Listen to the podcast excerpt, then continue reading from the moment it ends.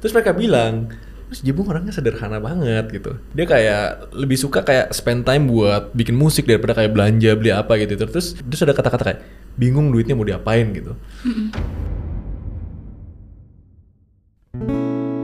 How is it there, staying still and looking far and so hard? Oh, what a sight. Buttery and smooth, oh God, inside, but somehow you travel my mind. Yellow crescent, soft and salty, my honey, you tempt me. I'm feeling high.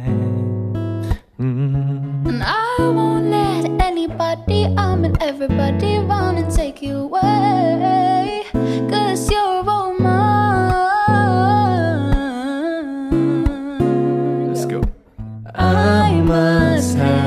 Done something good in life. You feel like a daydream, times to find. Gila. Welcome to 20 Under 20. Kalian baru banget denger single barunya dari Jibing. Hai. Lu lu, kalau ditanya di Google Kasava by Jibing. Jibing, iya, Oke, mulai so sekarang gue panggil dia? Jibing. Tapi sebenarnya ya, ini ini agak klise tapi gue mau orang tuh kenal lu dari mana sih? Gue mau lu sekali dong kayak Make me Malu. Kayaknya orang udah mau muntah gak sih denger itu enggak ya? Oh, temen gue tuh Jibing, oh Jibing, make me. Iya. Selalu itu refleks mereka, selalu. Reflek kan? Atau Iya, kopdang. Gila banget. Thank you Jebung. Mau masuk di 20 under Aku 20. orang, thank you banget udah datang. So thank you thank you padahal baru fallback gue juga nggak pernah balas DM gue.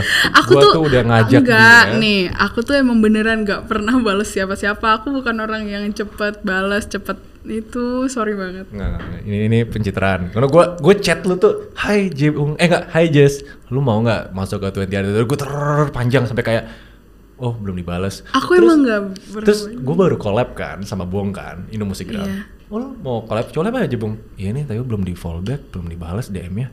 Sombong. Ih nggak gitu, beneran deh, nggak bermaksud. Nggak, aku tuh emang bukan orang yang suka ngechat gitu, jadi nggak pernah buka-buka DM, nggak pernah. Gue cuma mau bikin lu merasa bersalah aja kok tenang Iya. aja. Oke guys, kita kenalan dulu nih sama teman kita. Harusnya nih kalau misalnya millennials atau Gen Z harusnya tahu nama lu, Jebung.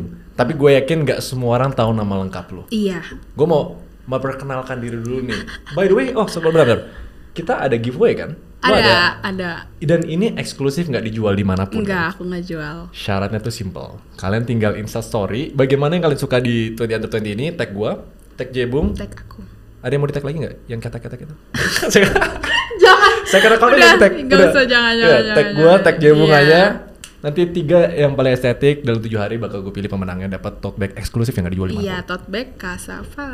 Mantap. Nanti ada singkongnya beneran di dalamnya. Enggak sih, bercanda. Jangan nanti berharap mereka kayak. oh iya. Oke, kenalin dulu dong, Jebung. Nama lengkap dulu dong, gue penasaran. Nama lengkap aku aslinya Jessica Sabar Bungauli Silaban. Oh, karena lu sabar, jadi lu tunggu balas guanya gitu. Oh Iya. ya udah gitu. Gua ngerti lah sekarang lah kenapa. Ada dari nama ya, dari nama udah ada asal usulnya. Lu umur berapa sih sekarang? Umur tahun ini 20 tapi masih 19 Masih 19. Tahun ini tuh tahun umur di bulan apa? Lu 20? Oke. September. Nah, biasanya kan gua suruh kayak lu cerita, tapi di segmen ini takutnya kan kalau orang suruh ceritain achievementnya sendiri kesan- kesannya kayak sombong. Gue mau fun fact, lu bener nggak nih? Kayak tim gue tuh udah nyari tahu tentang lu gitu. Fun fact, bener nggak nih gitu ya? Apa tuh? Lu tuh eh, umur 19 tahun 2001, 21 September. Iya. TikTok 6,2 juta follower, Betul. Instagram 201 ribu follower. Iya. Sejak umur 9 tahun sudah sering ikut lomba pencarian bakat. Iya. Dan lu terkenal karena cover Dark Horse 185 juta views. Lu naik lagi pas lu cover Kopi Dangdut sama Asyraf. Terus lu diundang Ra- Raisa sama Afgan dalam konferensi pers. Tunjukkan. Iya. Dari terakhir nih, terakhir nih. Winner TikTok Awards 2020 Viral Song of the Year Kopi Dangdut. Tapi di YouTube malah lu kontennya main game gitu ya. Ini pinter juga sih, oke lah tim gua. kan multi multi kan kita Iya. ada ada nyanyinya ada main game kan seru sama ada review acar bau ketek. iya betul itu vlog aja review food aja food reviewer Gue ceritanya ngapain nyentring sih gue liat di account yang bujeng itu. Nah, emang living life aja konsepnya living life aja masih muda anyway kan. betul Tapi itu gue mau tahu cerita lu sampai lu di tahap sekarang nih. Gue bilang lu terkenal lah, ya kan terkenal. Gue gua nggak sama tadi Alsa juga gue bilang gue nggak mau bilang sukses dulu nih, tapi gue mau bilang high achiever. Lu tuh udah achieve sesuatu yang rata-rata orang tuh bisa dibilang belum achieve yet, tapi nggak apa-apa. Semua orang punya timeline masing-masing. betul betul, betul. Nah, cerita awalnya tuh gimana sih? Lu bisa sampai kayak masuk ke nyanyi sampai TikTok lu sekian juta follower gitu, mulai dari kecil gitu juga. dari kecil umur 4 tahun paling mulai nyanyi empat tahun tadi tiga tahun. Empat tahun les sih sebenarnya tepatnya Eh, gara-gara mama ngelihat aku suka ikut-ikut nyanyi dulu kalau papa di mobil nyanyi itu lagu Hmm. raja dulu di radio Tapi orang tua lu langsung kayak ih bagus juga suara kamu. enggak aku cuma kayak "Ah," gitu tapi kayak pasti nyanyi gitu akhirnya dilesin sama mama di privat gitu Hmm. Eh, akhirnya eh, udah berapa lama pas umur 6 tahun aku mulai les beneran tuh klasik les nyanyinya klasik Nyanyi, lu bisa instrumen nggak? Nggak, nggak, Enggak, aku nggak bisa. Nggak les instrumen ya? Eh, les bertahun-tahun tapi nggak bisa Jadi fokusnya nyanyi. Iya, aku dulu les piano, les gitar gitu nggak bisa. Tangan aku sih emang nggak bisa. Kurang sabar kali lu. Enggak, tangan aku tuh emang nggak bisa. Lu harusnya namanya Jessica sabar-sabar gue lu. Jadi sabarnya dua kali biar lu kayak Eh, eh, jadi emang karena dulu tuh sebenarnya aku kan disuruh main piano. Terus eh, mama aku tuh orang yang semangat ngelesin gitu loh kayak bisa nih bisa gitu orangnya. Hmm. Terus akhirnya aku dilesin piano, tapi udah bertahun-tahun dari aku TK sampai aku udah mau lulus SD hmm. bisa karena emang tangan aku tuh kalau kanan gerak kiri gerakan Oh ada yang kayak gitu sih gue juga. Iya. Oh lu berarti susah yang challenge gini kan? susah nggak bisa nggak bisa Nah, gue tau di TikTok sempet rame tuh. Iya, jadi tangan aku tuh emang nggak tahu sih nggak jelas eh, kayak mirror gitu Tapi movementnya. Jadi jadinya lu ketemu fokusnya di nyanyi kan? Iya, akhirnya makanya eh, kurang bisa main instrumen. Terus akhirnya jadi fokus di nyanyi dari SD awalnya klasik, terus akhirnya mulai ke pop gitu. Dari umur 8 9 tahun ikut-ikut lomba, pernah bikin pernah juga dulu tuh bikin kompilasi lagu rohani kalau dulu tuh karena Oh ya? kan dibawa sama mama kan jadi Hmm. bawanya lagu rohani terus habis itu gitu deh ikut-ikut anjang pencarian pencarian bakat ikut-ikut lomba di radio lah di di mall Mau di mall pernah? aduh Tapi pas lu masih kecil kan? sampai SMP emang gitu masih kok aku nyanyi di mall gitu Tapi lu pernah ngerasa gak sih pas lu kecil ya, apalagi pas lu masih SD, kayak, oh, gue pengen nyanyi itu jadi kayak karir gue gitu. oh Apa- iya SD tuh dulu kalau kan ditanya mau jadi apa gitu aku jawabnya entertainer Entertainer. umur berapa tuh Hap? Gak mesti 9 penyanyi tahun. kan, komedi juga boleh kan? Atau kayak gamer, streamer gitu. Sekarang. tapi dulu tanya mau jadi apa mau jadi entertainer entertainer, ya at least Hmm. tapi mau nyanyi lah. gitu kan mau nyanyi sebenarnya tapi eh sebenarnya aku tuh termasuk orang yang dari kecil punya mimpi besar gitu loh Hmm. Tahu kan sekarang kan di TikTok suka zaman apa sih namanya yang apa manifestation orang nulis-nulis? Hmm, aku dari SD kayak gitu Kayak nulis dreams lu apa iya gitu. itu tuh beneran setiap hari aku tuh se se se terdengarnya mustahil anak SD nulis pengen menang Grammy udah dari umur 8 tahun lu serius dari Grammy? umur 9 tahun kayak orang mau mau, ngel- mau ngeliat sesuatu nih udah bes- ada sesuatu penghargaan yang besar atau sesuatu achievement yang gede pasti kayak pengen gitu udah punya mimpi besar dari kecil eh, mengenai nyanyi gitu jadi kayak suka jadi sebenarnya tuh dari dulu tuh emang di pikirannya tuh kayak nggak gua pasti nyanyi gue pasti gede nyanyi pa- jadi Pasti. Lu udah itu tuh sebenarnya ya itu kayak eh, definisi fake it till you make it gitu loh jadi di pikiran tuh kayak eh, di pikiran tuh kayak enggak gue pasti bisa gitu karena aku nih kan udah ikut ajang tuh dari umur 8 tahun 9 tahun kan Hmm. emang udah banyak lah orang yang udah ngomong hmm, kurang di appearance lah kurang di apalah kurang di inilah gitu kan Eh, tapi ya orang bilang eh, kuliahnya dulu aku sempat kan aku sekarang komunikasi Hmm. Eh, mungkin karena udah mau umur udah udah mau 17 tahun gitu kan terus orang tuh suka bilang ya mungkin nyanyi disampingin aja lah jadi guru les nyanyi aja lah atau kayak eh, atau dibilang eh, waktu itu kan karena pas udah keluar nilai UTBK dibilangnya eh, masuk yang kayak akuntansi aja lah biar nanti cari kerjanya gampang Terus siapa? Orang, digituin. orang bilang ke lo? iya Hmm.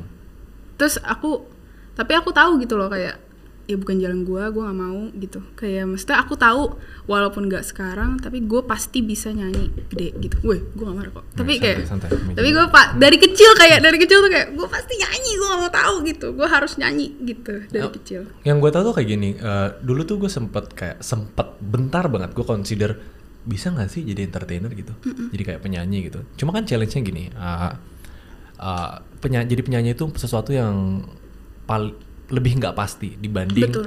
jadi karyawan gitu.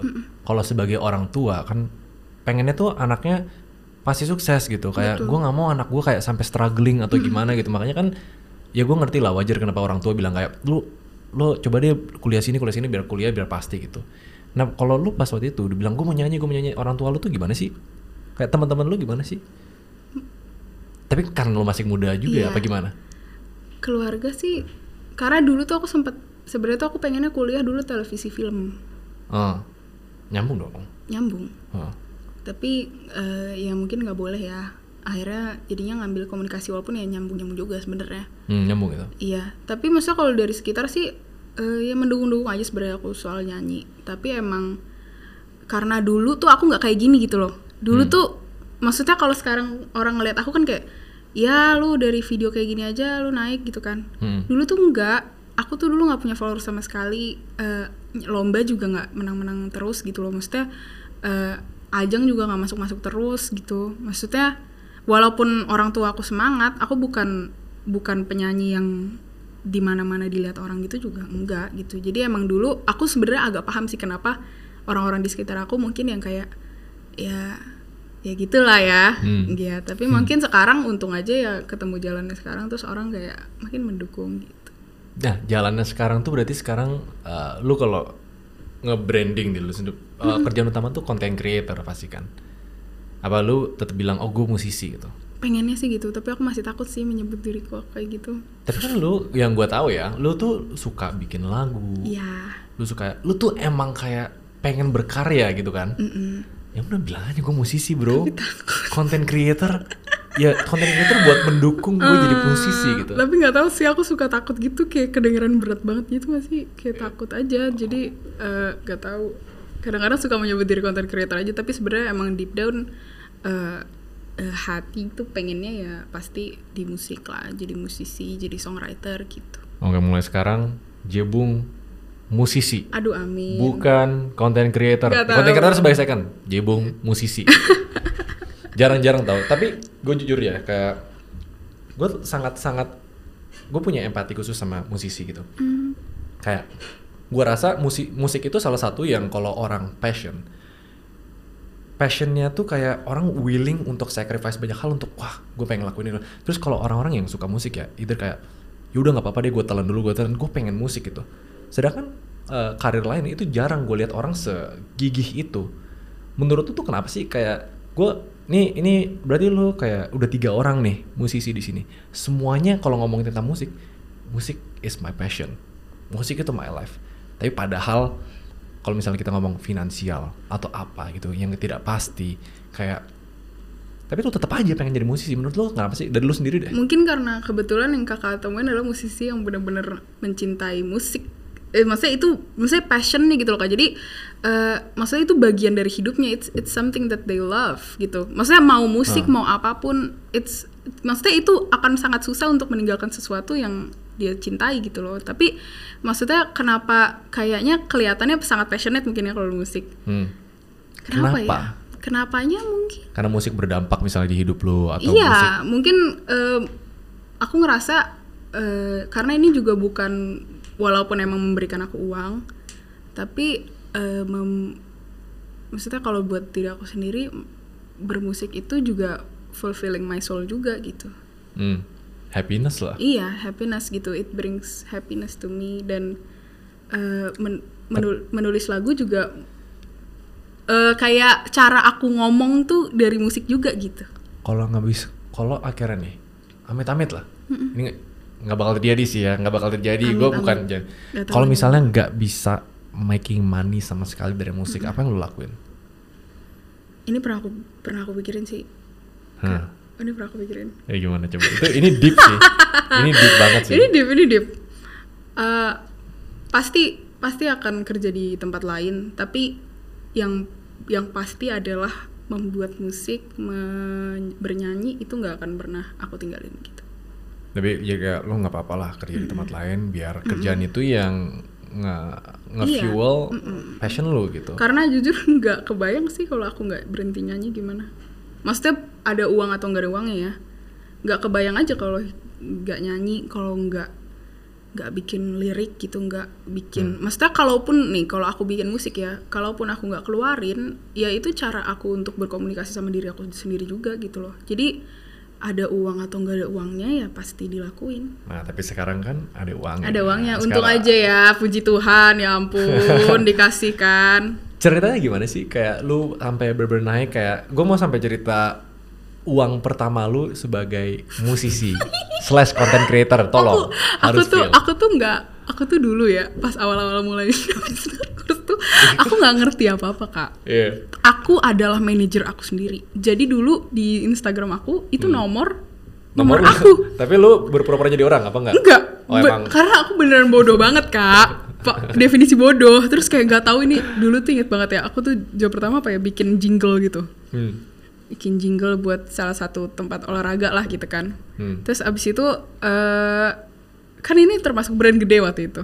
Terus Hmm. aku kayak ini apa? Aku nggak tahu cara kasih harganya gimana. Aku tuh dulu deg-degan banget kayak ini kayak aku tuh dulu ngeliat tau gak sih angka kayak 4 juta gitu kayak temen aku kan aku kan bilang kan sama teman aku kayak ini gue kasih berapa ya gitu kan dia nanya karena kan nanya langsung ke aku terus teman aku kayak eh nggak tahu ini segini kali. Misalnya teman aku waktu itu bilang misalnya 6 juta. Aku tuh udah langsung deg-degan kayak ngeliat angka itu kayak aduh mana mau sih? Gue cuma nyanyi doang kok kayak cuma nyanyi 30 detik ngapain orang bayar gue segede ini? Aku bilang gitu sama teman Ah. aku. Jadi ya inget banget dulu tuh pertama kali. Harusnya lu bayar eh pertama kali bukan itu sebenarnya. Pertama kali tuh kayak endorse skincare gitu paling kayak berapa ratus ribu kayak seratus lima puluh kali seratus lima puluh ribu. Ya sama, Alsa juga. seratus ribu iya seratus ribu. Seratus ribu seratus ribu kayaknya deh terus Oke. abis itu eh, akhirnya dapat brand yang gede ini terus akhirnya aku tuh inget deg-degannya kak ngasih harga 4 juta ke dia tuh Oh, ngasih 4 juta? Iya. Oke, lu 4 juta. terus dia nggak ngomong apa-apa kayak oke kak gitu terus aku kayak oke damn, murah. terus gue kayak oh iya ya gitu terus kayak oke terus kalau sekarang dipikirin lagi gila gue bikinin jingle kayak itu kapan? Itu kapan? itu ju tahun lalu ju Oh, tahun lalu ya berarti ya? iya kayak Agustus Juli Juli Setelah atau sebelum Dark Horse? setelah lah Oh, setelah. Iya. Iya, iya, iya. Ya. Gue kira lu kayak udah dari sebelumnya gitu. belum belum belum aku tuh itu Dark Horse tuh kapan sih? Dark Horse itu kayak tiga empat hari setelah aku bikin video TikTok gitu tiga hari bikin TikTok terus aku bikin Dark Horse Post ke berapa? ke nggak tahu mungkin ke nggak tahu pokoknya aku Terus viewsnya berapa itu langsung di awal-awal? Ingat ya? lima juta 5 juta kayaknya. dalam pertama hari pertama gitu misalnya. hari pertama kayaknya deh hari pertama hari kedua gitu Gila banget. Gue mau dong kayak gitu TikTok gua 2000 views udah dua hari. aku juga maksudnya itu kayaknya kalau di TikTok emang ada fasenya kak Ada Aku juga- fase-fase naik, iya, ada aku juga pernah kok maksudnya kayak gitu padahal followersnya udah 2 juta waktu itu tapi kayak gitu Terus itu kan abis Dark Horse tuh lu langsung naik. Langsung followers tuh berapa tuh? Ada. Kayak seminggu tiga ribu deh. Uff, man. ratus ribu tiga ratus gitu. tiga ratus ribu Maybe itu gila banget. iya. itu gila banget sih. Abis itu baru uh, dapat recognition terus nextnya lu ngapain? Kayak di ajo collab atau gimana? Langsung Iya. ada manajer yang kontak lu nggak buat pengen jadi manajer lu gitu? Ada, Langsung? ada ada iya. Terus lu mulai dari sana lu kopi dangdut. Itu jedanya berapa lama? Uh kopi dangdut lama kak. Oh lama ya? Iya aku mungkin tiga bulan dua bulan Tiga bulan, dua lumayan bulan. lumayan terus lu desain kapan desain label September Oktober September berarti pas setelah kopi dangdut eh ya Nah, itu dia. Gue mau tahu kayak journey-nya nih. Itu kan kalau gue bilang ya berarti itu kayak step one dari profesional karir lu lah. Sebelumnya kan lu cuma iseng-iseng, hobi. Eh, gue gue terngiang-ngiang sama sekarang gitu. Terus sekarang lu baru profesional sebagai musisi di sebuah record label. Nah, lu tuh pandangannya gimana sih kayak lu mendalami musik sebagai karir akhirnya nih lu ngerasa berarti baru fresh nih. Musik sebagai karir akhirnya kayak wah ini bisa menghasilkan duit, ini bisa ke depannya tuh gue bakal itu. Lu ada yang berubah gak sih dari kayak cuma hobi terus tiba-tiba jadi pasti, karir gitu? Pasti pasti. Apa yang berubah waktu itu? Eh, cara pikirnya dalam membuat konten, dalam bikin musik Jadi lu Kalau- lebih hati-hati ya atau lebih gimana? pasti karena emang mau gak mau kalau udah dilihat orang punya tanggung jawab gitu kan pasti. Tanggung jawab. Iya punya tanggung jawab terhadap omongan sendiri, musik Hmm. sendiri gitu kan. Walaupun aku sekarang sama record label kan pakai nama aku juga gitu. Maksudnya, maksudnya kayak eh, aku juga harus hati-hati juga gitu dalam bikin konten. Maksudnya kalau dulu ya aku kan beneran kayak mau bikin apa kayak terserah gue gitu kan. Tapi kalau sekarang kan ini udah, maksudnya aku bikin musik tuh untuk kehidupan aku sehari-hari juga, untuk Hmm. aku eh, buat kehidupan keluarga juga gitu kan ya. Hmm. Jadi eh ya pasti banyak banyak banyak hal yang akhirnya nambah pikiran lagi gitu. Kalau dulu kan kalau bikin musik ya udah bikin Nggak lirik, bikin musik iya. "Ya udahlah," gitu. Kalau sekarang ya pastilah maksudnya sekarang kan ini udah jadi eh, pekerjaan aku ya. Hmm. Maksudnya eh, walaupun aku sangat-sangat mencintai musik tapi kan ini jadi pekerjaan aku yang udah membiayai aku dan keluarga. Hmm. Ya pastinya eh, sekarang kalau bikin eh, musik ya udah harus ada pikiran ke ranah lain gitu sel- selain artistiknya gitu loh. Nah, gue ada dua pertanyaan sih sebenarnya di sana. Tapi tadi gue mau dalemin dulu di keluarga. Lu bisa cerita dikit. Berarti lu kayak sekarang eh, di tahap karir lu tuh nge-support bukan cuma lu doang gitu. Iya, aku cuma kalau aku tuh uang dipegang mama. Hah? Eh, jadi kalau eh, uang masuk itu dipegang pertama sama mama. Karena emang udah perjanjian juga, bukan perjanjian sih, lebih, lebih tepatnya aku juga lebih nyaman mungkin kayak gitu juga. Eh, eh, untuk uang dipakai mama dulu karena aku ngerasa eh, emang kebutuhan keluarga kayaknya harus kita penuhin dulu gitu. Jadi aku mungkin kalau per bulan gitu aku ya dapat paling cuma 30 sampai 40% pendapatan aku sih yang bersih gitu. Sisanya buat Emang lu pilih apa gimana gitu? Emang lu kayak ya udah, lu ngerasa kayak tiba-tiba jadi pertanggungjawaban lu buat gua harus bantu keluarga gua nih gitu atau gimana? Atau kayak waktu itu ada ya udah deh eh, mama manage dulu biar duitnya nggak habis kamu beli acar gitu misalnya. Eh, sebenarnya sempat ada obrolan gitu apakah aku yang megang atau mama yang megang Eh, akhirnya mama yang megang gitu kan Hmm. Eh, emang ada obrolan untuk kayak apa mama yang manage dulu dan lain-lain tapi eh, alasan kenapa aku juga nggak nggak mau menantang uangnya dipegang mama juga karena untuk sekarang ya kayaknya kebutuhan keluarga di atas maksudnya aku juga nggak punya kebutuhan yang signifikan juga gitu maksudnya untuk aku pegang uangku sendiri walaupun aku sampai sekarang juga masih nabung gitu dengan 40% yang udah dikasih ke aku gitu Oh, nabung sendiri ya? iya Lu kalau uangnya masuk ke lu tuh, lu manage gimana kayak sekarang? Lu pengeluaran lu gitu lu Iya. ini gak sih kayak tiba-tiba berpendapatan banyak gitu lu kayak tiba-tiba kayak pengen lebih boros gak sih? enggak sih Oke. mungkin karena aku udah kebiasaan kak dari SMP untuk masa pengeluaran gitu maksudnya aku tuh dulu SMP eh, aku nggak tahu ya aku kan nggak tahu uang jajan orang lain Hmm. misalnya aku sampai SMA itu eh, uang jajanku sa- sama seminggu tuh lima ribu Hmm. seminggu lima ribu terus aku sedangkan aku tuh orangnya pengen main sama teman dulu Hmm. jadi tuh aku tuh uh, pikiran aku tuh bukan jajan di sekolah dulu gimana caranya nih duit bisa gue pakai biar gue bisa nongkrong sama teman gue gitu gitu Oh lu sangat sosialis sih orangnya. enggak ya? tapi Gua maksudnya nggak. bisa jalan sama teman aku tapi aku nggak perlu kayak minta-minta karena aku tuh suka nggak enak gak sih kak Lu- kalau lu anti minta duit dari orang tua. Gak gitu? enak, ada rasa Oh. gak enak itu sih kayak misalnya nih udah dikasih, eh, apalagi kalau di dalam pikiran kita itu kita masih punya duit gitu ya. Hah. Kalau harus misalnya Sabtu Minggu nih mau jalan sama temen, terus minta itu nggak enak, gak enak aja sih kayaknya Hmm. rasanya kalau buat aku ya, karena itu juga bukan sesuatu yang harus aku lakuin gitu loh jalan sama temen aku. Nah, itu good habit sih menurut gua sih. Jadi, kayak mindset iya. itu lu udah ditanamin dari kecil berarti kayak ada yang ngajarin lu atau lu emang by nature nggak suka gitu, nggak enak gitu.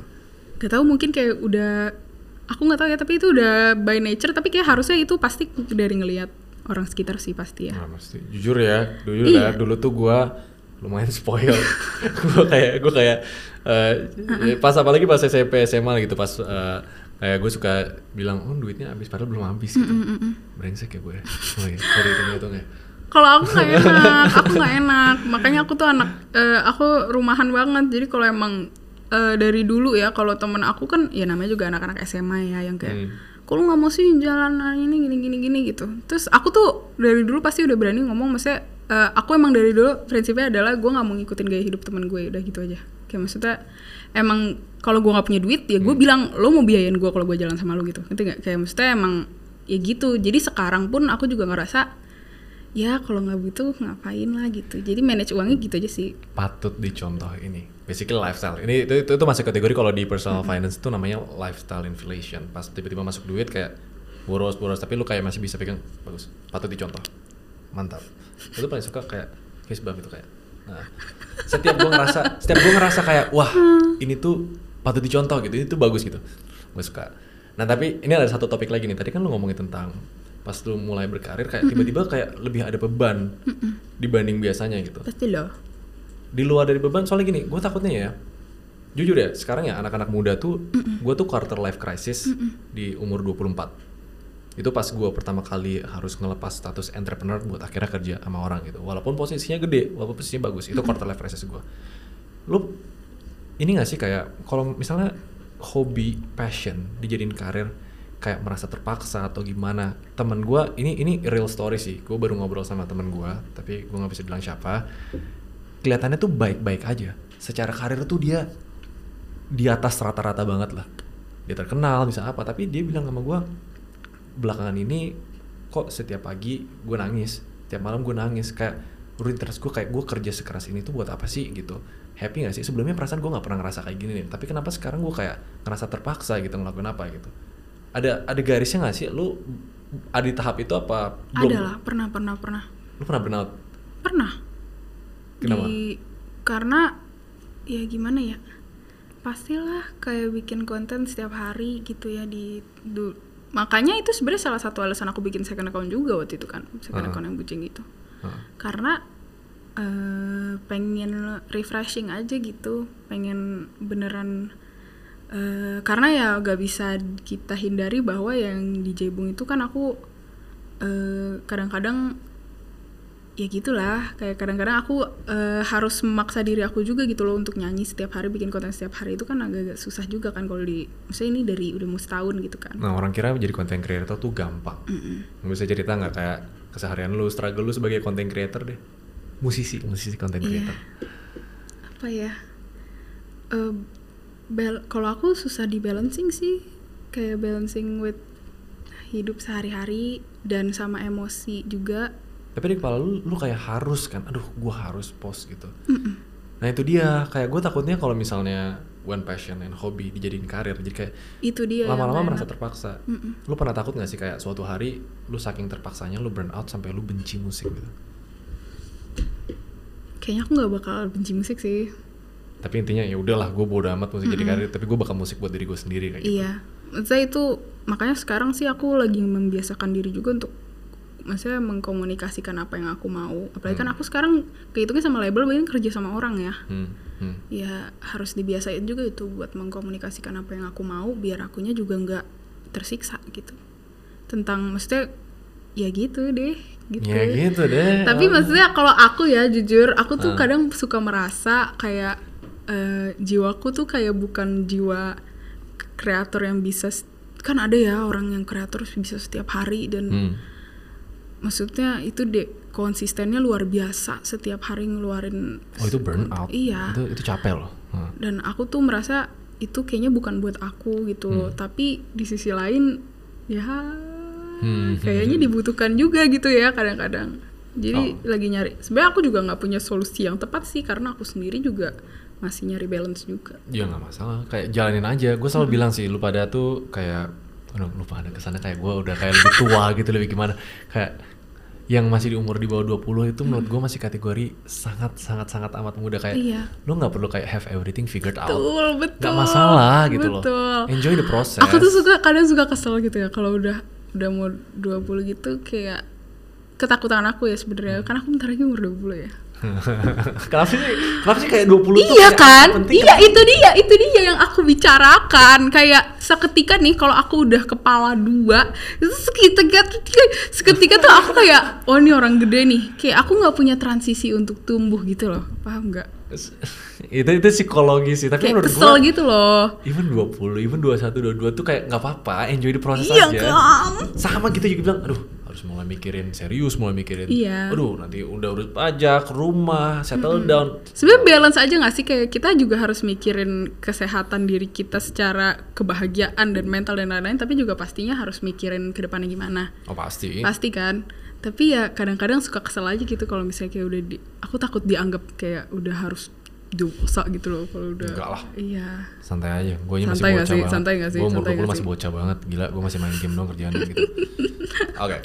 Podcast ini tuh bukan podcast ini kalau kita nggak ngomongin uang. Gue mau tahu tentang situasi finansial lu sekarang. Kenapa tuh? Sebelumnya kan sebenarnya gue kalau kalau asal tanya dulu lo deh sensitif nggak? Ini gue langsung nembak aja deh. Sensitif tuh maksudnya? Nggak mau diomongin. Oke, tapi nggak kita tahu. harus omongin. Kalau yang aku nggak tahu aja. apa yang sensitif sebelum ditanyain. Ya oke gini sekarang tuh lu dapat sumber income dari mana aja sih? Hmm, endorsement. Mayoritas endorse? iya mayoritas. Mayoritas endorsement sih sama ya udah kalau dari musik? gitu. aku kan eh, ya dari situ juga. Tapi Hmm. maksudnya mayoritas untuk sekarang ya dari endorsement karena kan aku juga baru single pertama ya. Hmm. tapi berarti lebih banyak di uh, endorsement kalau sekarang? Sebagai musisi? Iya. Ya oke sebagai musisi. Endorsement jingle gitu gitu paling kalau aku. Tuh udah minimal udah dua digit lah. Dua digit juta udah mendekati tiga digit gitu. maksudnya per bulan per apa sih? Per bulan oh ya, iya per dua dua dua, dua, bulan. digit gitu. Dan tau lo tau nggak kayak sebenarnya simpelnya dua digit? Kita gue sebut angka ya tapi lo nggak perlu konfirmasi. Dua digit kan mulai dari 10 juta. Tapi gue rasa sih lebih sih. Nah itu ya itu aja ya di umur lo di umur 19 itu tuh udah orang tuh pengen berpenghasilan segitu banyak gitu. Terus gue tuh bingung kenapa kayak kebanyakan anak muda kok aduh masih ragu takut atau gimana lu tuh harus kayak balik lagi appreciate where you are gitu loh. Kayak itu itu udah way itu udah udah, udah lebih bagus daripada rata-rata orang gitu. Nah kalau misalnya pengeluaran nggak sih kayaknya gue udah tebak sih kayak dua digit tapi ya agak sedikit di atas lah. Pengeluaran aku? Nggak nggak kalau pemasukan tadi. Kalau Oh, pengeluaran iya, gimana? lu sekarang lifestyle-nya gimana? Kan lu bilang kayak 60% eh, ya sekitar 60% ya lu di Ke keluarga, keluarga, iya. keluarga gitu. Which is bagus sih lu kontribusi balik oke. Terus 40% ini dulu terus lu Iya. pakai gimana duitnya itu? Yang 40% ya yang masuk ke kantong pribadi lu kan? Eh aku tuh punya dua tabungan. Hmm. jadi aku sebenarnya tuh ya aku tuh masih kayak figure out dulu aku kayak pengen aku apain uang ini tapi karena aku nggak ngerti jadi ya untuk sekarang aku naro ada yang aku tabung buat uang darurat gitu sama udah sama tabungan satu lagi kemarin gue ngobrol sama timnya Indomusigram kan Terus dia bilang gue iseng tanya mereka kayak "Eh, kayak Jebung itu berpenghasilan berapa ya? Gitu. Gue iseng nanya mereka. Kan oh banyak itu banyak itu. Terus mereka bilang terus Jebung orangnya sederhana banget gitu. Dia dia kayak lebih suka kayak spend time buat bikin musik daripada kayak belanja beli apa gitu. Terus bilang terus ada kata-kata kayak bingung duitnya mau diapain gitu. Itu tuh kalau kalau lu ngomong bingung duitnya diapain tuh kesannya kayak wah gila duit gue terlalu banyak gitu. Enggak, mau aku tuh suka curhat sama anak Indomusigram kayak kak, karena kan eh, kakak-kakak di Indomusigram kan beberapa ada yang emang eh, suka investasi, terus kayak ya gitu Iya. kan mungkin lebih tua juga kan, jadi aku suka kayak suka bingung gitu, aku suka nanya kayak kak ini tuh kayak gini gimana? gitu kan, terus abis itu ya akhirnya sekarang aku juga lagi belajar-belajar aja sih, tapi ya untuk sekarang paling aku nabung aja buat sisihin ya ya gitu aja lah, tapi ya yang pasti buat makan sama temen buat hidup lu tuh udah ditanggung lu sendiri apa masih kayak ada beberapa dari orang tua kayak lu udah mandiri pengeluaran sendiri apa ada gitu Eh, sebenarnya sih bisa kehitung mandiri tapi ya mungkin kalau aku sekarang masih dapat uang dari papa karena mungkin ya sebagai papa kali masih mau ngirim uang ke aku gitu. Hmm, hmm, hmm. Maksudnya kan itu udah maksudnya keinginan dia juga ya. ya itu di luar lah nggak apa-apa tapi Iya. kalau misalnya pengeluaran lu lu kan masih tinggal sama orang tua kan pengeluaran kalau jalan kalau makan itu semua pada dari kantong pribadi kan Iya, iya. It's always a good habit to start sih apalagi lu masih muda kayak kalau dulu kayak setiap jalan sama orang tua gue kayak gue nggak mikir lah gue gue money management gue tuh jelek banget tapi kalau lu udah mulai bisa manage uang sendiri di umur muda udah lah lu secara financial tuh bakal set ke depannya gitu lu ada plan gak sih ke depannya Plan apa? Kayak kalau ditanya lima tahun, ini, ini pertanyaan sama gue nanya ke Al. lima tahun, 10 tahun, 20 tahun, atau bahkan sampai lu mati deh kayak Hmm. Grammy, lu mention Grammy. Ya itu mimpi besar lah. Tapi aku Tapi jangan direndahkan. Iya, enggak aku rendahkan. gitu. Itu bisa menurut aku aku bisa, aku yakin aku bisa. Tapi ya itu adalah mimpi aku dari SD aja ceritanya. Hah. Ya nggak apa-apa, bagus. Iya, iya, iya. Mimpi lu dari SD jadi penyanyi terkenal, sekarang udah terkenal. Amin. Lu kayak ada plan nggak? Kayak pengen beli rumah kapan, nikah kapan, Hmm, pacar, pacar gimana? Ini gue selalu nanya sih ke semua cewek. enggak, aku enggak pernah pacaran. Gak pernah pacaran? Iya. Fokus di kerjaan? Bukan karena fokus di kerjaan sih, emang nggak pernah aja. Terus lu ada target gak sih? Kayak karirnya atau karir. personal gitu? Lu pengen nikah umur berapa? Lu pengen beli rumah umur berapa? Ada gak sih? Belum. Punya sih sebenarnya, tapi aku nggak tahu ini mungkin apa. Coba coba sebut aja sebut aja. Nanti nanti nanti Om Om bantu hitungin. Aku tuh pengen banget. Maksudnya sebenarnya ya kalau dulu, maksudnya emang kalau karir impian aku adalah pastinya nyanyi dan lain-lain. Tapi maksudnya untuk secara kayak kalau hidup gue tuh nanti gue maunya apa, in general aku cuma mau stability and security sih. Hmm. Kayak and peace gitu aja sih. Jadi mau secara finansial, secara mental, secara kesehatan gitu loh. Jadi ya pengennya mungkin di umur 30 40 30-an gitu udah kayak bisa punya dana pensiun gitu. Ngerti gak sih kayak udah bisa, Bisa punya lah. punya 30-an 40 gitu udah bisa punya eh, Kalau misalnya nggak iya. berpenghasilan apa-apa, lu masih bisa masih hidup. bisa gitu. hidup gitu. Pengennya sih gitu. Bisa. Menurut gua sih at the rate sekarang even lu mau punya rumah di umur 23, 25 gitu misalnya biar ada stability, oke. Dana pensiun kayak lu udah mulai nabung dari sekarang misalnya kecil-kecil aja gitu misalnya satu juta, 2 juta per bulan masukin di instrumen tepat. Itu tuh bisa kok sampai lu umur 30 tuh hasilnya minimal lah 1,5 2 M gitu itu bisa. Tapi ya belajar dulu. Belajar, Iya. Belajarnya dari mana? Ternak uang. gue rasanya kayak memeras banget nih orang-orang itu buat endorse tentang ternak uang. Iya aku pengen sih itu ya ampun kalau udah umur 30-an terus udah punya uang pensiun tuh kayaknya kayak aduh dari banget mimpi aku kayak gue bisa bilang sih miliaran tuh udah pasti minimal di umur lu 30 kalau apalagi lu mau ya cicil 1 juta 2 juta 3 juta sebulan itu lu masukin instrumen instrumen yang tepat masih miliaran nah gue ada satu segmen lagi nih yang gue pengen lakuin sama lu yaitu blitz question. Apa sama. tuh? lu harus cepet jawab oke. A atau B dan ya gitu aja. Oke. Pertama simpel aja ya ini gampang-gampang blitz questionnya ini gue harus marahin tim gue nih. Aduh jangan Oke. dong kasihan. Kuliah atau kerjaan? Hah? sih. Ke- sekarang. Kuliah atau kerjaan? Eh, oke kerjaan ya kok kayak bingung itu bukannya lu tadi kan kita udah ngobrol kayak kayak kuliah deh. Tapi tuh aku di kayak kalau ngomongin kuliah sama kerjaan ya itu kayak masih sesuatu yang aku berusaha banget gitu loh kak. Balance. Iya. lu mau balance itu? Iya, tapi kerjaan kan? lu harus pilih satu soalnya. Iya. kuliah atau organisasi? Kuliah. Main game atau nonton? Nonton.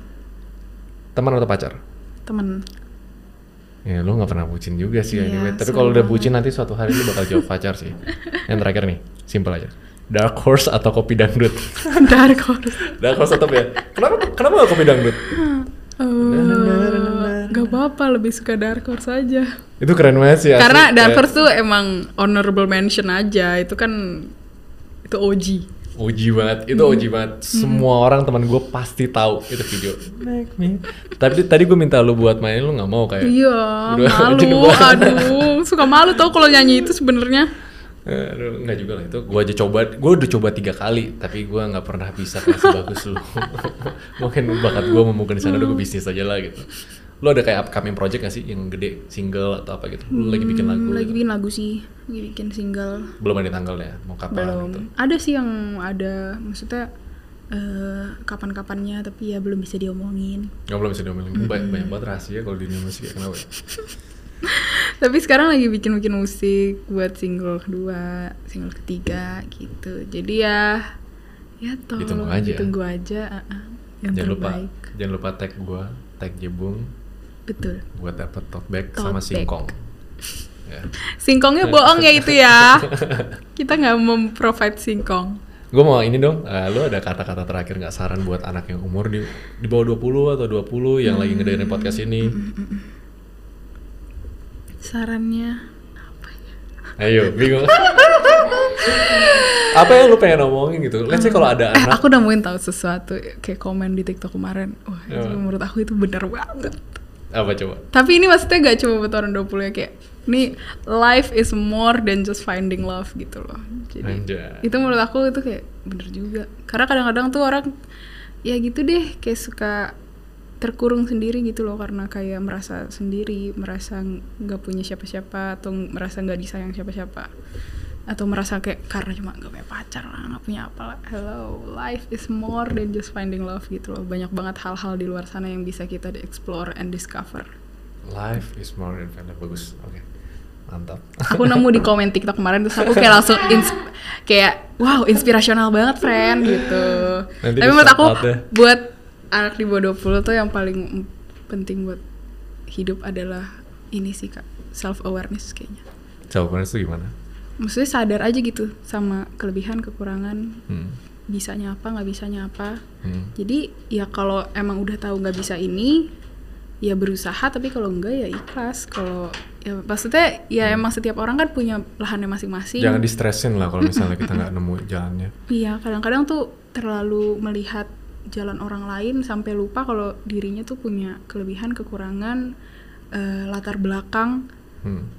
yang beda sama orang lain gitu. Dan mungkin jalannya eh, caranya yang beda gitu. Ya itu itu jujur ya kayaknya encouragement itu tuh penting sekarang untuk anak muda karena mereka ngerasa terpressure banyak banget yang ngerasa terpressure kayak ini sukses atau gimana? Aku ngerasa goblok betul banget gitu. betul. Jadi anak muda tuh susah banget tau sekarang jujur banget ya. Aku dulu kalau mikirin ya aduh nggak mau deh balik lagi ke umur umur 16 17 gitu nggak mau. Lu sempat stres ya? Ya Allah. iya kayak maksudnya itu tuh mau maksudnya kalau kan suka ya dibilang kayak anak sekarang ini lemah nih gara-gara sosmed gitu kan. Gara lemah nih nggak bisa apa dikit-dikit nangis dikit-dikit apa gitu. Maksudnya jangan dibandingin lah gitu. Maksudnya masa sekarang sama masa dulu menurut aku ya. Kayak kita punya different cir- circumstances gitu. Jadi Hmm. emang keadaannya sekarang kayak gini anak-anak muda sekarang ngerasa kayak gini.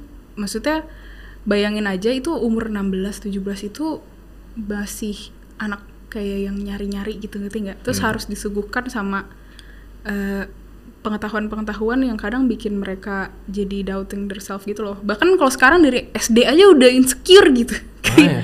kayak susah banget gitu.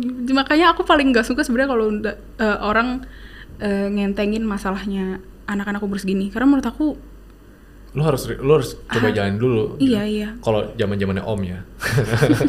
Zaman om. Dulu tuh insecure tuh cuma di circle tertutup kayak teman di sekolah kayak gitu. Ada stresnya gitu kayak kok teman gue keren gitu.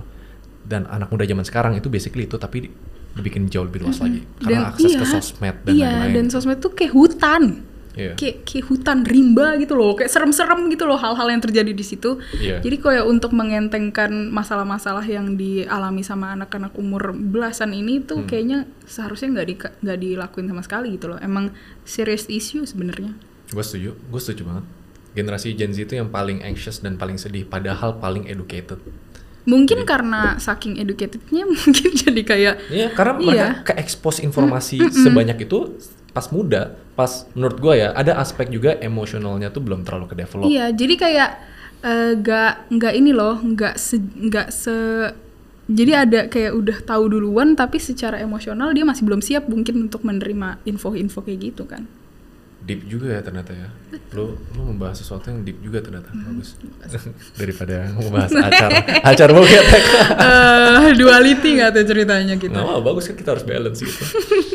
Oke, kayaknya pas banget nih. Gue gue suka banget kayak cerita lu kayak kebanyakan cerita musisi tuh kayak inspiratif sih kayak bisa ngejar passion mereka sampai sekarang gitu. Tapi ya hopefully dengan project-project lu selanjutnya bikin musik dan jangan lupa juga stay happy ya. Bujeng jalan aja terus kayak Iya. bikin konten-konten kayak jangan jangan dipaksa gitu loh kerjaan jadi passion gitu. Live a happy life itu juga penting banget buat anak muda. Never pressure yourself. Jadi lu biasanya tuh ada gak sih kayak penutup di TikTok gitu atau kayak Penutup kalau catchphrase gitu atau kayak bye guys gitu atau kayak jadi kapan lagi? gitu atau gimana gitu. Nggak ada ya? Aku tuh kalau nutup-nutup aja eh, kayak abis ngobrol gini pasti aku cuma ngomong kayak semoga penonton-penonton aku seterusnya akan terus mendengar aku dengan mata yang terbuka gitu pasti aku bilang gitu. ya udah kita itu. Kayaknya gue apal ya. Kita kita tutup podcast itu. Nggak nggak apa-apa lah. Ayo kita podcast itu ya. ayo. Atau Jadi sekian dari 20 Under 20 podcast. Semoga penonton-penonton lu ngomong. Semoga penonton-penonton penonton yang yang mendengar mendengarkan sekarang sekarang akan tetap terus mendengar dengan mata yang terbuka. dengan mata yang terbuka. Alright, see you guys on the next video. Bye bye. Bye bye dulu dong. Bye bye. Bye.